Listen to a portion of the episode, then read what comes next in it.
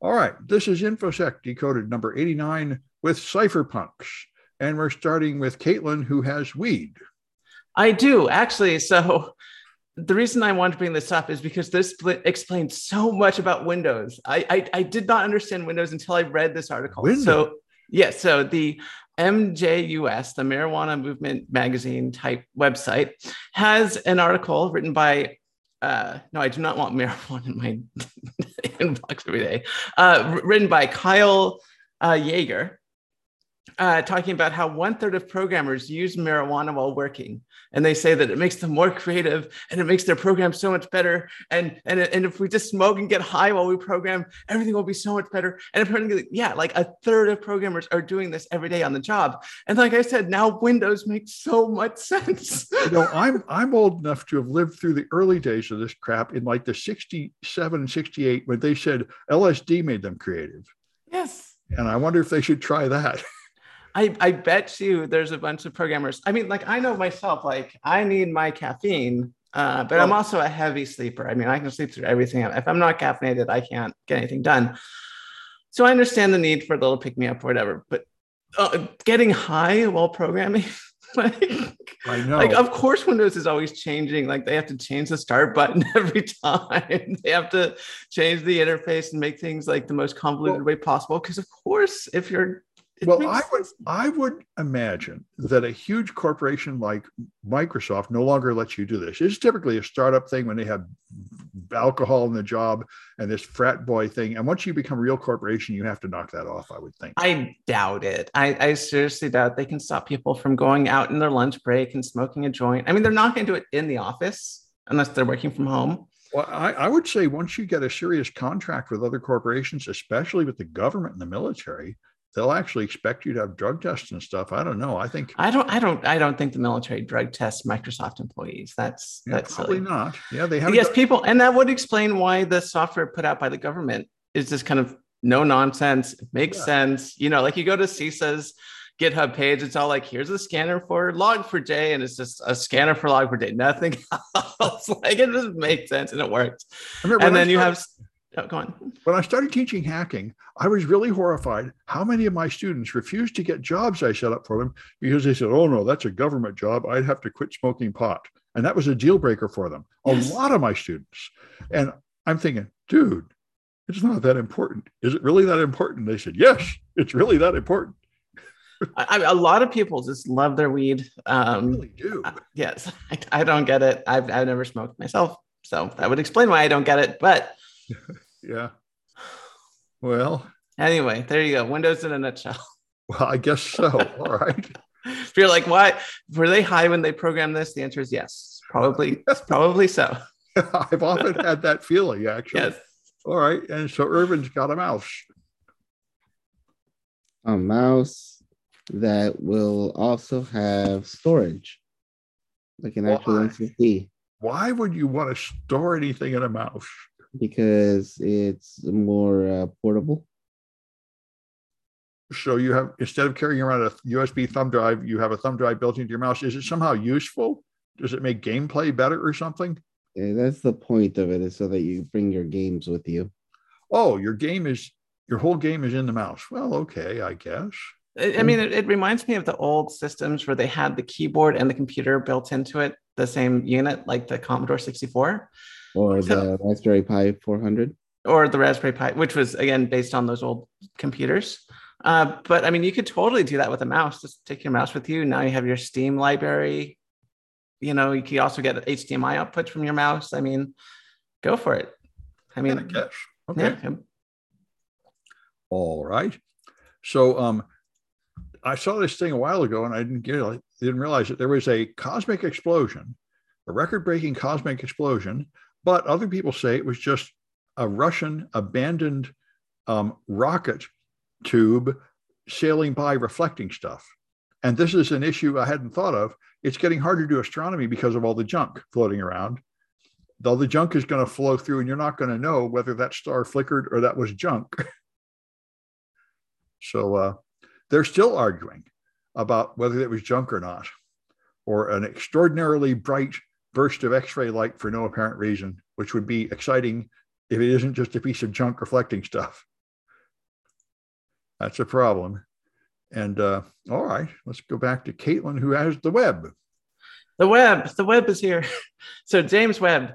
Uh, so the last time we had our podcast that was on James Webb Launch Eve, and I'm happy to announce, according to Science Daily, the, the launch was a success. Uh, over at 7:20 uh, a.m. Uh, U- Universal Standard Time, uh, there was a launch uh, of the Ariane 5 rocket from French uh, Guiana. I probably mispronounced that over in South America. It was great because they did the countdown in French, like tres, deux, you know, and, and, they counted down in French. And it was great. Anyway, so it launched, it launched, everything went fine. Um, the there hasn't been any technical issue. The 300 plus points of failure have not failed, so that's excellent. I noticed today that the Deep Space Network is trained on JST, uh, the James, uh, yeah, uh, the James Webb uh, Telescope, JWT. Uh, so they're starting to get deep deep space, uh, the DSN uh, transmissions from that, as well as, as uh, amateurs uh, have been getting rec- uh, telemetry from the James Webb Telescope 2 in, I think, around 2.2 gigahertz is its transmitting frequency. Uh, it's just telemetry data, so it's just you know floating point numbers and stuff like that. But everything is going well. It is on its way out to the L2 Lagrange point, which is about uh, um, over like a million kilometers away from from Earth. It's behind the moon. So it's further away than the moon. It's going to sit there and then start taking pictures for the next decade or so in infrared. So everything is great. Well, I was reading about it. And they said they deployed the um, solar panels and they worked, but they haven't deployed the shield yet, which is the big thing that might fail. Right. And also, they said, which I was surprised at, they said they did the first two of three course correction burns. And they said one thing about it is it cannot flip around to slow down because that would expose the cold part to the sun. So it can only go faster and faster. So apparently, Lagrange point is going to catch it, even yep. though it's zooming in fast, and it will like that, like catch it like a glove. Pretty much, yep. That's pretty awesome. I've never heard of that where you're like rocketing somewhere and you don't bother to slow down. Well, I mean, it's uh, it, it is in orbit around Earth. So when it gets to the Lagrange point, it's kind of going to be slowing down on its own but it's rocketing, it's speeding up, and it's going to have to keep all that momentum, I guess.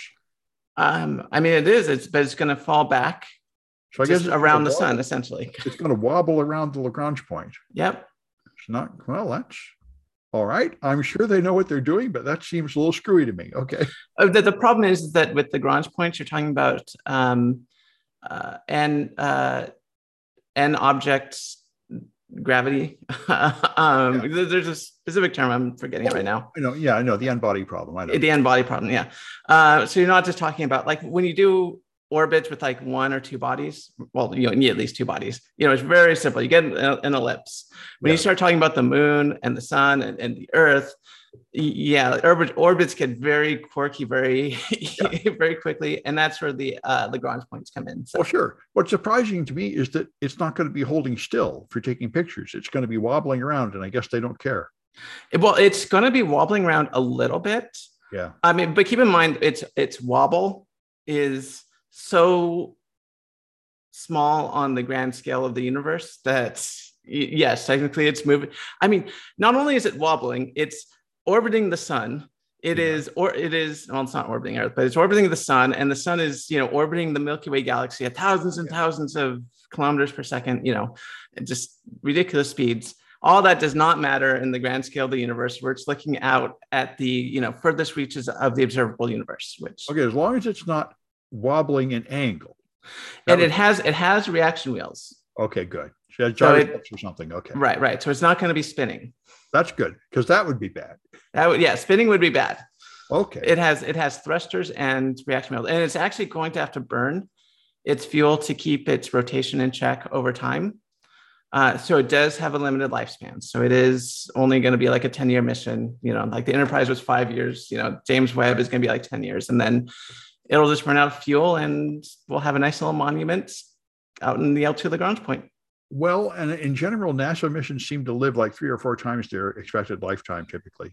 Typically, yeah. Except that in, in this case, though, I mean, they will try to extend it as long as possible.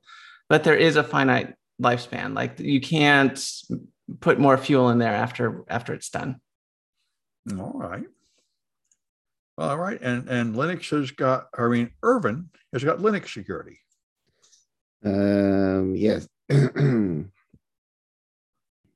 People are once again saying that Linux is uh, everywhere. I think this the running gag now is Lin- this is the year of the Linux desktop.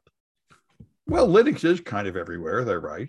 Yeah. And Linux- it is the year of the Linux desktop. I mean, 2022 is when the Linux is going to pretty much take over the desktop because Windows 11 was such a failure. So, well, yeah, we'll see. We'll Unix see. has taken over pretty much everything. Not so much Linux, but Unix. But anyway. Yeah, you know what? What I have been hearing is for 2022, the trend is to go cloud native. Right, Stop having, having data centers and going complete cloud. And in that sense, Linux would be the winner because that's what you use in the cloud. So you mean like a virtual desktop in Azure or something? No, I mean, well, yes, yes, yes, things like that. Yeah, like VDI. That's highly um, recommended for security for quite a while. I mean, then your then your data is not really on your device, which is a whole lot better. Right, right, and then you don't have to manage any of the hardware anymore. Right, especially with everybody working at home on God knows what piece of infected crap, you know. Well, yeah, and and all the maintenance that comes with keeping up a data center locally. Yeah. Yeah.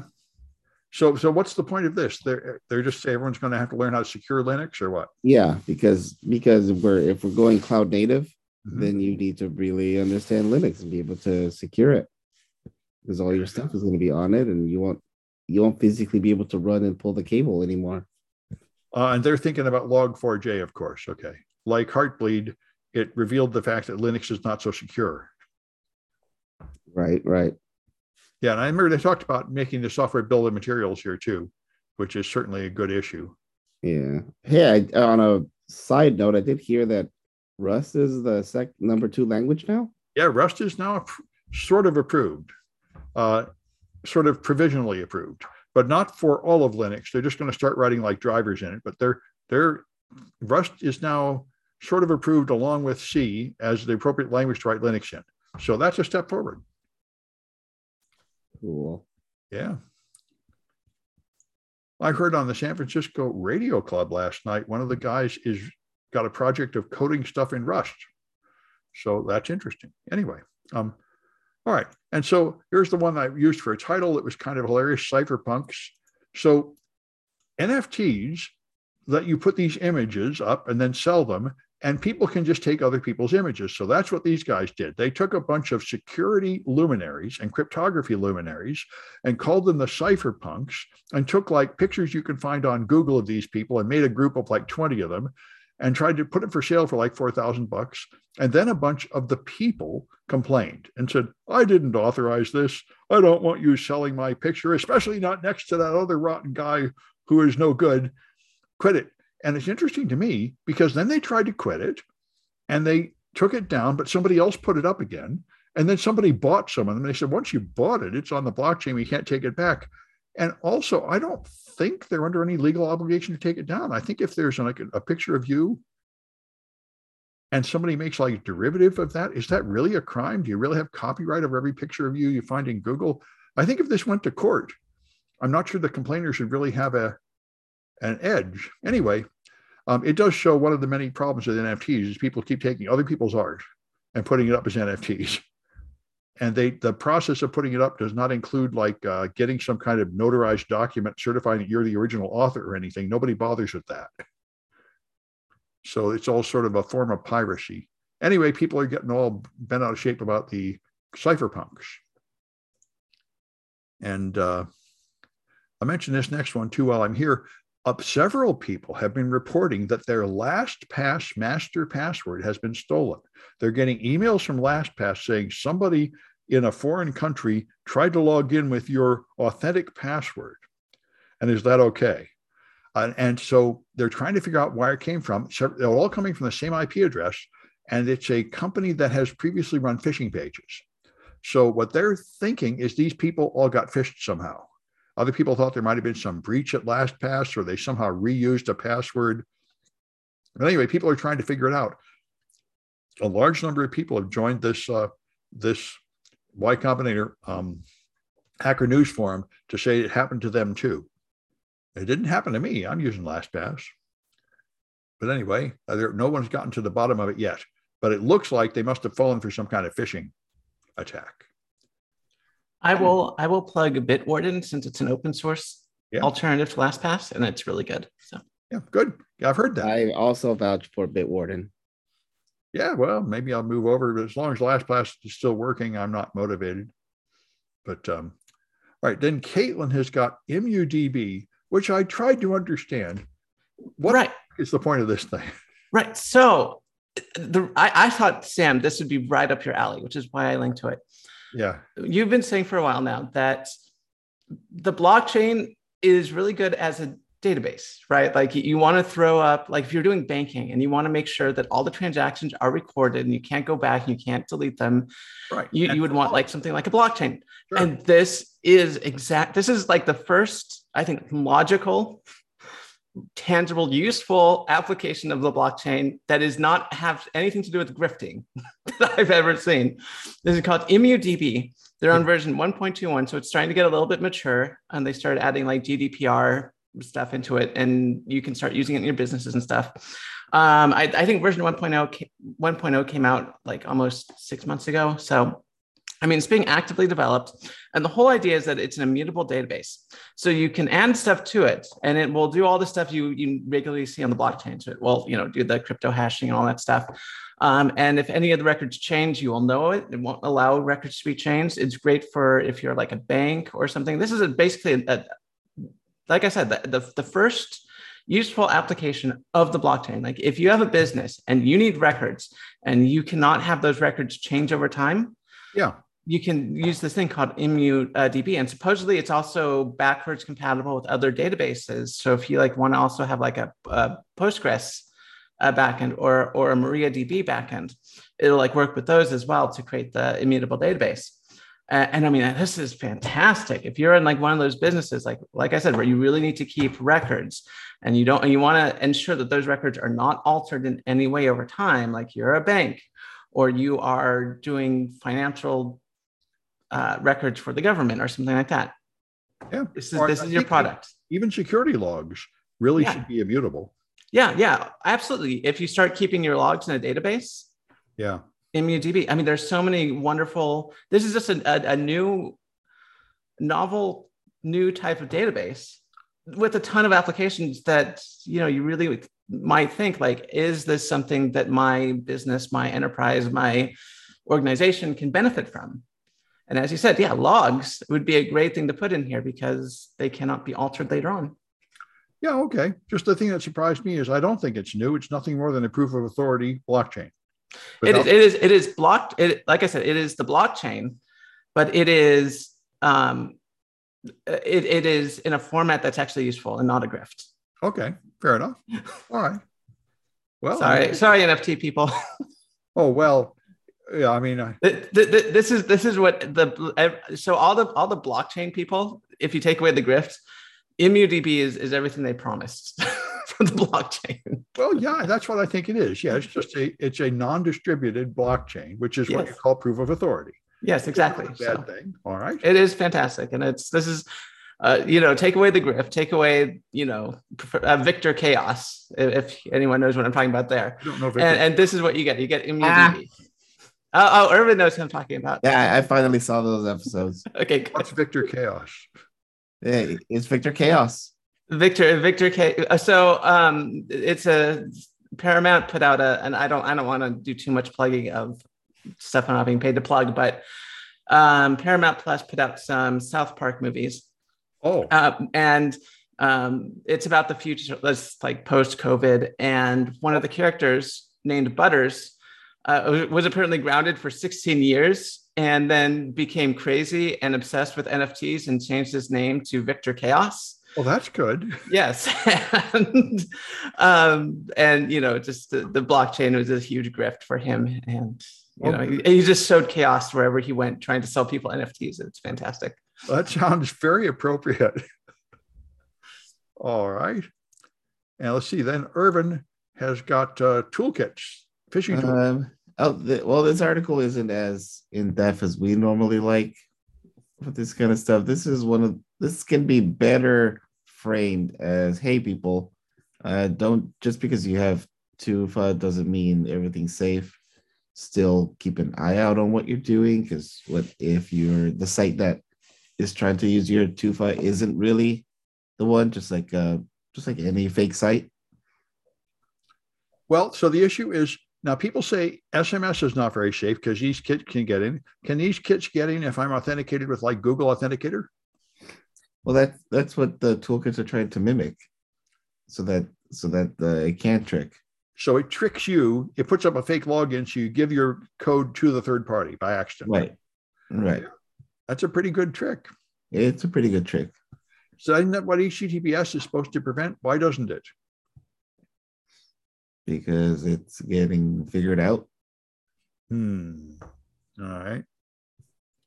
Hmm. Evilginx. All right.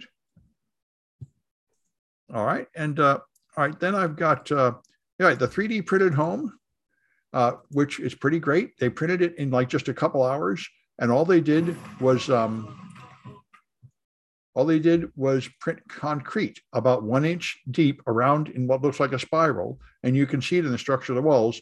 But this is Habitat for Humanity. Um, they can now print a home with the cement, and you have a concrete home, which apparently is desirable, good thermal properties and stuff. So so that's pretty cool. And they said she also gets with the house another 3D printer to print other things you might want, like electrical outlets and stuff. So, so that's cute. Wait, made of complete concrete? Yep, the walls are concrete. Right. right. So, so the way it works is that instead of, of extruding plastic, it extrudes uh, wet concrete, which then they layer it on each other, and it's actually a very slow process you know, it just goes around layer by layer. But it's like it's almost like if you ever seen one of those one of bakers when they put icing on the cake, they use those bags. Yeah, with little yeah, funnel yeah. at the end. It's like that, except that it's like robotically controlled and it just squirts concrete around and spirals and it makes the walls of the building. Um, and you can see that the wall is not quite even. It's sort of like layers of bricks. You Yeah. can see ridges where the concrete went by, but that's fine. yeah, it, it, it is FDM style printing, uh, just with concrete and Yeah. I mean, it works. Sure, seems like a good idea. And uh, the other thing I thought was amazing is for-profit colleges would come back. See, under Obama, they pretty much got rid of for-profit colleges because they were all grifts, and a bunch of them got shut down because they mostly promise students you're going to make get a job and get a pile of money, and then they give you really expensive training that puts you in debt, and then you don't get a job. And so they forced them to they shoot a bunch of them and shut them down. But then Trump got in, and Trump, of course, one of his big grifts was running a fake university.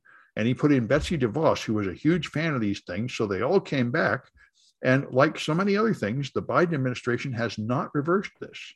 They have let the for profit colleges continue to run, and uh, they're doing all the grifting again. So uh, I am, a. I am a student of that thing that you described. You were a student of one of these things? Yep. Well, tell us about it. Which one was it? Mount Sierra. Mount Sierra. And, and what was it like expensive? What what happened? Yeah. So it first started, actually, it started with good intentions. There was a bunch of ex DeVry teachers who hated the way DeVry did things and they made their own college instead. Mhm. But then they all left and sold it to some Chinese guy who then was like, all right, it's all about profits. So it went from being really good to a teacher would get paid uh, one class, but actually teach two classes in the same block. And the teachers didn't care anymore because it, it was all they were getting paid nothing and and the classes were useless. There was one Linux class that I had to take where the teacher just gave everybody a bunch of uh, a packet of paper, like if it was kindergarten or first grade, you had to do the whole packet and show that you did it at the end. And it was it was simple things like making a folder or setting permissions. So I, I remember I had to get through it to finish my degree. So what I did, I would just flip to the end of the packet and just remake that. And the teacher just not even looked at for two seconds, said, okay, you're done. I was like, yeah, this is a total absolute waste. Uh, the college, I got my degree the two semesters before the place shut down for good. But yeah, I still have that debt. Yeah, this is what I've heard. They're mostly just scams where you get low Yeah. quality instruction and you can't really get a job at the credentials.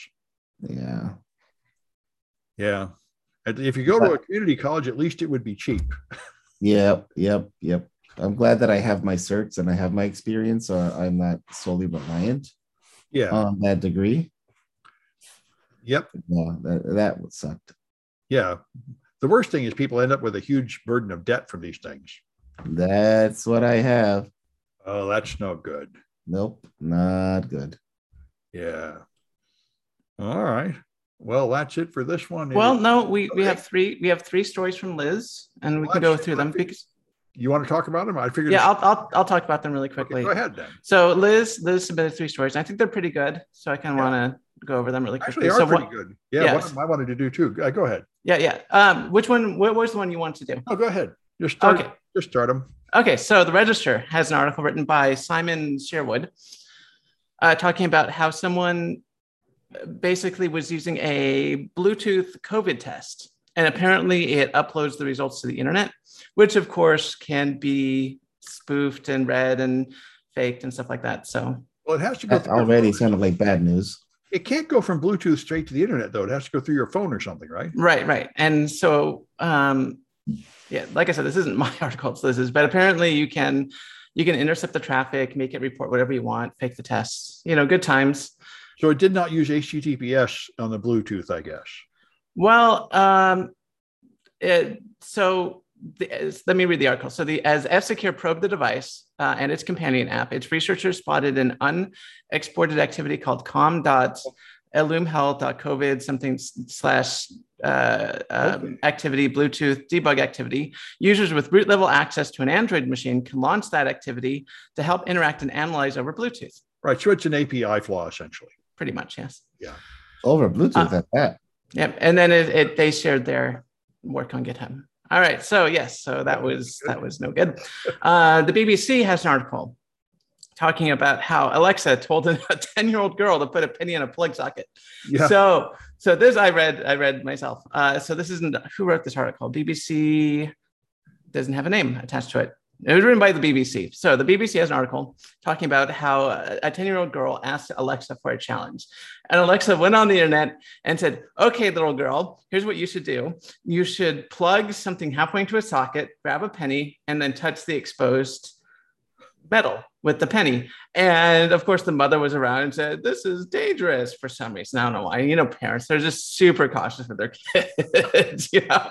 And, and so the little girl didn't get to learn all about electricity. Well, I thought it was great because I looked at the page it came from and I see what happened. The page Right. said, parents, you should watch out for this dangerous challenge that goes like this. Right, right, exactly. So basically, what happened is that Alexa didn't really understand context. AIs rarely do understand context. It saw the And- word challenge and then it saw some stuff and it said, okay. Right, right. It just put challenge and and everything together and said, okay, here's a page about a challenge. Um, now that now Alexa did not understand this is warning people about this challenge Yeah. and said, no, you should totally do this challenge because this is what the web says is a challenge that people are doing. I mean, how do you question the web? Now, I remember, No, how do you how do you question our, our AI overlords? Yeah. I remember a few weeks ago, the same thing happened with Google. Somebody went on Google and said, What should I do when somebody is having a seizure? And it said, You should tie them up and, and hold them down and ram things down their throat and stuff because they found a page that said, Whatever you do, don't do these things. exactly um, yeah so this is this has been an, an issue with ai they just don't understand context they don't understand that they are machines living in a you know human world or anything like that they just kind of are able to they're like insects they go around they they know how to find things and and bring them forth and do what they're told generally but they make mistakes they don't understand that they're making mistakes so Hey, did you see that video of a kid going up to an Alexa asking it do reindeers fly? And the and Alexa straight up says no. So then the, the kid turns to their dad, who jumps out of his seat and goes, So then Santa's not real. What did Alexa say to that? Alexa didn't say anything. Other than just uttering no, reindeers can't fly. And then the, the son and the kid have a, a big old fight over, well, Santa's not real now. Well, you know, my father explained to me why my parents never told me Santa Claus was real because when he was a kid, this, which was, you know, centuries ago, this was so common that everybody would conspire to tell kids that stuff was true. And he read Jules Verne and they told him it was true. And so he felt very, very betrayed when he found out it wasn't. He said, I'm not going to lie to my kid and tell him garbage like Santa Claus. And I'm surprised people are still doing that. It just seems like a terrible idea to me to lie to kids about things. Yeah, no, I mean, it's, it's, I, I mean, with Santa, there's always kind of a wink, wink, nod, nod, and kids kind of pick up on that usually, uh, sometimes, usually. um, you know, and, and, but, uh, yeah, no, don't lie to kids. That's, no, I, I remember it being sort of an issue where the older kids would know it was fake and the younger kids would not know it's fake. And it was like a, uh, I don't know, this seems like it's just going to destroy your trust in your parents. yeah. In, in general, I agree. Yeah. Don't lie to your kids, people. If they have a question, be truthful with them or just tell them, you'll explain to them when they're older or something, you know, but don't lie. Don't I remember hearing that a lot and finding that very frustrating. You'll understand when you get older. Anyway. Yes. Sam, just tell them the birds aren't real. Well, that's a different point. I mean, now there, now that's important information. All right, and then we've got tweeting without a computer. Yes, finally, finally, now we can thing. we can tweet directly from our thoughts. That's what yeah. we always wanted. This That's what we need. We need tweets to be even less considered. Everything you think should just go right out like Donald Trump. Yes, exactly. Finally, we're we're here. This is the pinnacle of technology, the pinnacle of of the web. So the Independent has an article written by Anthony uh, Cuthbertson, uh, talking about how this uh, person had a direct thought tweet. So he had some implants to his brain, and apparently he has like ALS. Uh, so this was more of a um, this was not like a experimental like oh I'm going to tweet from my from my brain. This is more of a, uh, a accessibility. A prosthetic, yeah. A prosthetic, a prosthetic or accessibility yeah. Um, experiment. And so this person tested this prosthetic, was able to then send out tweets directly with his thoughts, um, which brings up a whole new world of, you know, having our, our brains and our thoughts transmitted to the whole world, which is just a fantastic and lovely idea to think about. But actually, it is a huge step forward because the ALS people are so paralyzed they can't even talk. And they used to have them spelling out words one letter at a time by looking yep. at a flashing screen. So in fact, being able to send a text message is pretty much the goal in ALS patients. Right, exactly. So yeah, um, no, th- this is this is really good technology, and I'm I'm glad to see it see it happening. It's just a a, a wonderful framing of yeah, yeah of it. So yeah, I've been waiting for the Google chip for years. Uh, Sergey Brin said he's going to make a Google chip that goes right in your brain, and I said that would be awesome. Yes. I'm going to the front of the line, but it hasn't now, happened. Yet. Now, if only they can make prosthetic lasers that you can attach to your forehead. Oh yeah, that would be awesome. the the sky's the limit. Yes. But none of that's really happened. This is the closest being able to tweet from your brain, and that's not really doing it for me. Now, I mean, just turning my head into a weapons platform. Yeah. I mean, that would be awesome. Then you're into Japanese animation stuff. Yes, exactly. All right. Well, I'm glad you brought it up. Those are good ones not to be skipped. All right. Well, then I think we're done, and we'll be back on Friday. Oh, this this apologizes. I just saw she was in. Uh, she's in the uh, in our chat. She's she yeah. says she had stuff to do. All right. Okay. And so we'll be back. Hey, but Friday's New Year's Eve. Well, I'll be here anyway because I couldn't care less about any of that. But some of the rest of you might actually have a life or something. No, we're all going to be here. This is so. Anytime there's a Yourself. holiday, that anytime there's a holiday, this is this is when we have to have to meet. We have to do a podcast on every holiday. Uh, well, I'm, yeah. like I say, I'm not sure how many people will be here, but I certainly have no life, so I'll be. Here. And we can we can do it at 5 a.m. That yeah, y'all can do it at 5 a.m. because I have a very important meeting at 5 a.m. No, you don't. Yes, I do. No, you don't. Yes, I do. My Your bed, bed doesn't count as a meeting. Uh, oh, it totally does. anyway, folks, uh, I guess we will see you before then, but Happy New Year. Happy New Year.